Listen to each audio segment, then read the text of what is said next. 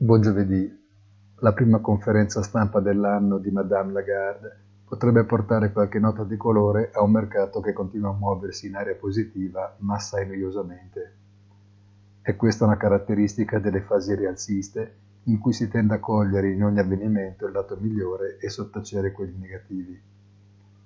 Se si guarda gli spread sulle speculazioni degli emittenti meno solidi, si nota che la discesa di questo valore non può che essere interpretata come un segno del sensibile calo della percezione di rischio. Non è detto tuttavia che le banche centrali la pensino alla stessa maniera, e quantomeno se sollecitata, Christine Lagarde potrebbe oggi esprimersi in merito. Buona giornata e come sempre appuntamento sul sito easy-finance.it.